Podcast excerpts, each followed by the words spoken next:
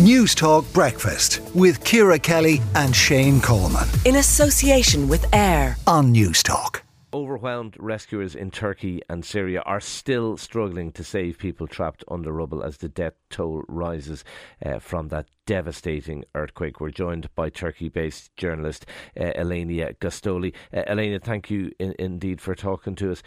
What is the estimated current uh, death toll, do we know at this stage?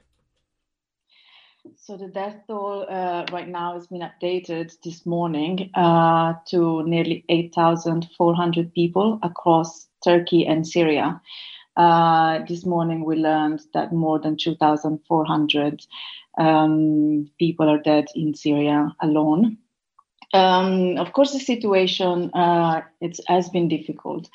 Rescuers have been searching through the night. Uh, this is the second night now. Um, it's been 48 hours now since that 7.8 magnitude earthquake uh, hit at 4 a.m. Uh, the first earthquake was in Gaziantep, um, and the second, a later um, earthquake, nearly as big, hit Kahramanmaraş province in southern Turkey, affecting um, the whole Middle East, particularly Syria and uh, northwest um, northwest Syria and, and, and southern Turkey.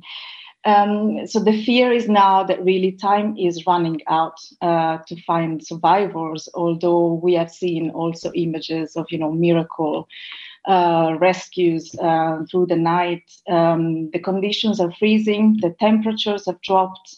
Um, there are many people who are homeless now. Of course, uh, they either have lost their homes or their homes are not safe enough to to go back to. Um, people sleep in their cars. Uh, they try to find food wherever they can. Um, there are concerns. People on the ground have voiced concerns in Turkey that their response has been too slow, um, even though um, Vice President Fuat Oktay said um, that more than 8,000 people have been rescued uh, since the disaster happened. But of course, um, this is this is a disaster of a scale uh, that would be difficult, I believe, for any any government to deal with. So so far, uh, 70 countries have also sent uh, aid and uh, rescue teams to Turkey.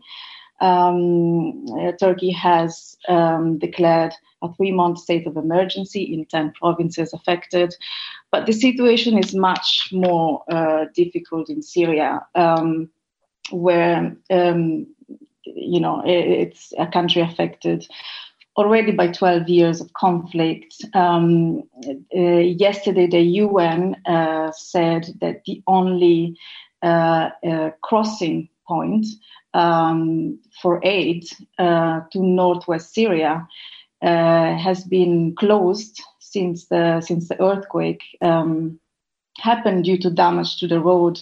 Uh, so this is an area that was already uh, dependent on aid. This is okay. an area, uh, you know, where four million people live in about four percent of Syria, and three million of them were displaced. Um, many of them from other areas of Syria uh, and living in camps. and, Elenia, the situation, mm-hmm, Gostoli, unfortunately, we, we, we do have to leave it there. Thank you indeed uh, for that update. some suggestions in the media uh, today that the final death toll could be close to 20,000. Absolutely horrendous. Uh, Elenia Gostoli, Turkey based journalist, thank you for talking to News Talk Breakfast. News Talk Breakfast with Ciara Kelly and Shane Coleman. In association with AIR. Weekday mornings at 7 on Newstalk.